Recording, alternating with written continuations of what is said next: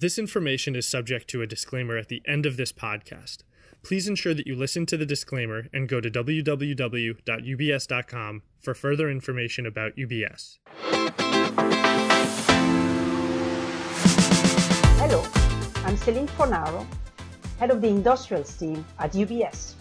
Thank you for joining us today on our first podcast on the decarbonization of the transport industry. I'm joined today by Patrick Hummel, the global head of the UBS Automotive team.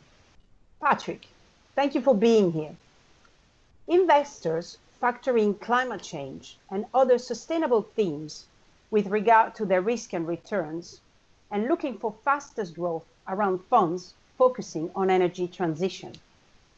Now, we believe that transportation can be mostly decarbonized by 2040. So, how does this disruption apply to your sector? Yeah, thank you, Celine. Look, um, we are now really at uh, the inflection point for uh, the decarbonization of the automotive industry, um, and and that in two ways. On the one hand, of course, uh, the technology is making significant progress batteries, electric cars are getting cheaper. Uh, the range expectations of consumers um, are are being met now, and also importantly the price points, uh, so that we are close to full cost parity between an electric and a combustion engine car. We think that's just about five years away, and at the same time, uh, the regulatory environment um, hasn't been more benign in favor of electric vehicles than it is today. Uh, if we look at the three large automotive markets globally, uh, Europe uh, has made a big green stimulus push uh, last year, and, and that's going to uh, support uh, the curve for, for the next few years. Um, China has a fairly consistent, favorable regulatory environment for electric vehicles. And um, now we can add uh, US, the United States, to that list.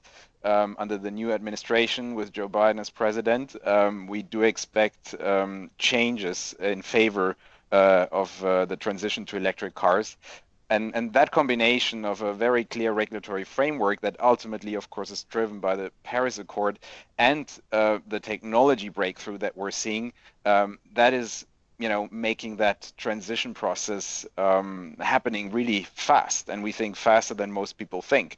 To the extent that uh, let's say by 2030 um, it's will it's going to be tough to find any reasons not to buy an electric car in most of the markets globally Celine, I know automotive is not the only industry where this rapid change is now kicking in.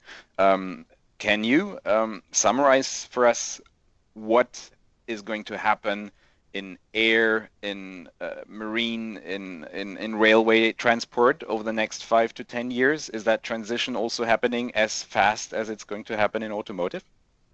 Well, definitely there is an ambition to get there, Patrick, and uh, and I do think that the transition uh, is accelerating uh, very fast in the sectors that you highlighted. I mean, rail is already a very green spot uh, from a transportation point of view. They, they, probably have less pressure, but when you look at shipping or aviation, um, you know, we see great milestones being achieved, uh, also from a technology and regulatory point of view, and we are somewhat piggybacking um, on the back of the automotive sector uh, and uh, the innovations that are being driven in, in battery, but also fuel cell technologies, and, um, and on the regulatory uh, side of things, as you mentioned before. Now, some of the biggest um, accelerations or hopes uh, that we have are into the hydrogen uh, hybrid or hydrogen uh, fuel applications, which are probably more appealing for long distance constrained um, weight environments, uh, clearly, but also uh, we do see the regulatory framework helping maybe more short term when you think about all those uh, big um, regions that you mentioned before aiming for carbon neutrality. Uh, we have, for example, California, who has been pioneering clearly the adoption of electric cars, but also the use of um, green carbon fuels, and in particularly, for example, sustainable aviation fuels. And also Europe has very much embraced that. And that would also help to decarbonize uh, aviation shorter term. And then longer term, we have technology uh, solution coming through for um, industries such as uh, rail, but also shipping uh, and aviation. And now we have roadmaps that have been highlighted uh, by the major OEMs um, towards that. And um, you know, talking about and thinking about these these roadmaps, Patrick, um, can, can, I ask you what are the key milestones that, that you'll be monitoring to in, to make sure or to keep us up to date that this transitioning is really happening as fast as you think? Mm. Celine, of course, uh, we're going to be tracking very closely uh, on a monthly basis how well the EVs that are now being introduced into the market are going to sell. The rapidly growing fleet of electric vehicles that greatly increase consumers' choice, and it's going to be very important to see how well these vehicles will be selling in the respective markets. Uh, and of course, from an investment perspective, also what happens to the margins of the car makers and the suppliers in these decisive next next 12 to 24 months. Um, that will be very, very important. Uh, of course, uh, we need to keep a close eye on the um, technology cost on the battery side. Supply-demand balance here is very important because unlike um, you know industrial means of transports, um, passenger cars is going to be very battery electric centric and not so much about fuel cells. So the battery supply is a potential bottleneck that needs to be monitored closely and battery prices of course because batteries are very uh, uh, expensive in the grand scheme of things of a passenger car. Um, it's about a quarter of the vehicle's value so that needs to be monitored very closely.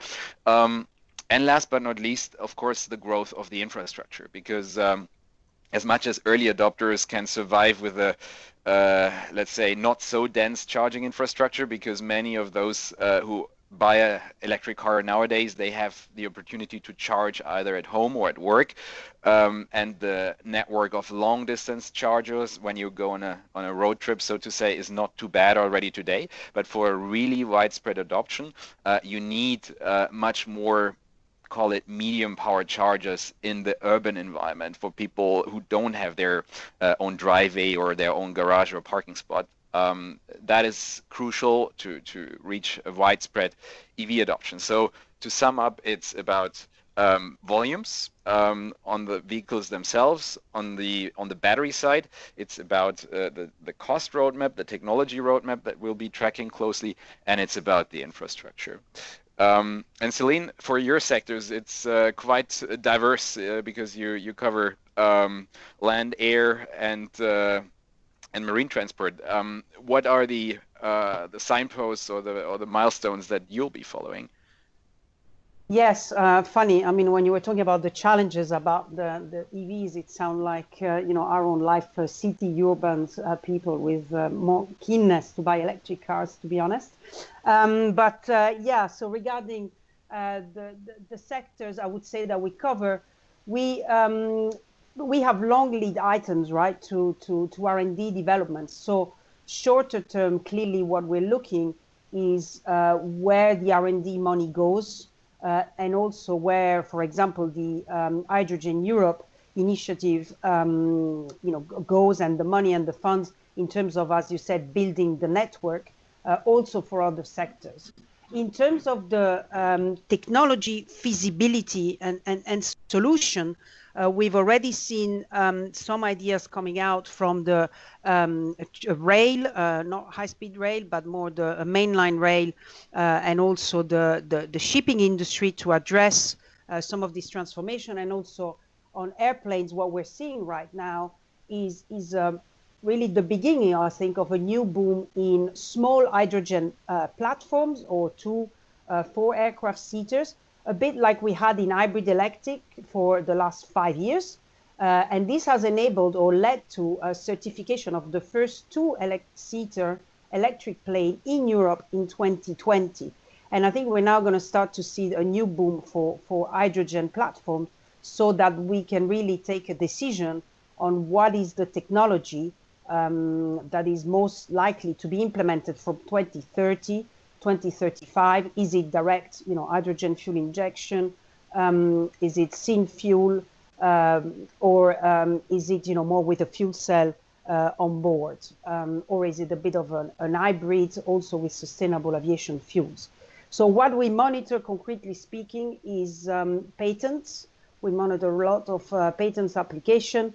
Uh, and then we also monitor the progress of some of these technologies that come more from um, some of the industries that, that you cover and how they lead uh, into us. I think also one very important um, you know, thing to watch that is specific to aerospace is re regarding the safety authorities because they really need to be fully on board uh, to, for this to happen to larger platforms and not just two seaters or, or, or 10 seaters planes. Uh, and what we see is that they're definitely ready and embracing this transformation and to make it possible so that we have the right safety rules um, to you know have the standards of today to some of these these platforms. The other thing that we watch, which is being helped by by COVID, of course, is the um, cycle of retirements of the fleet, uh, because you know some of these equipments, trains, ships, and planes, you know, they have long replacement cycles. Uh, but what we're seeing is that COVID is potentially shortening those cycles, uh, and that also would help um, to, to, to, stimulate uh, demand for these new platforms over the next uh, 10 years when they're available. Thanks very much, Celine.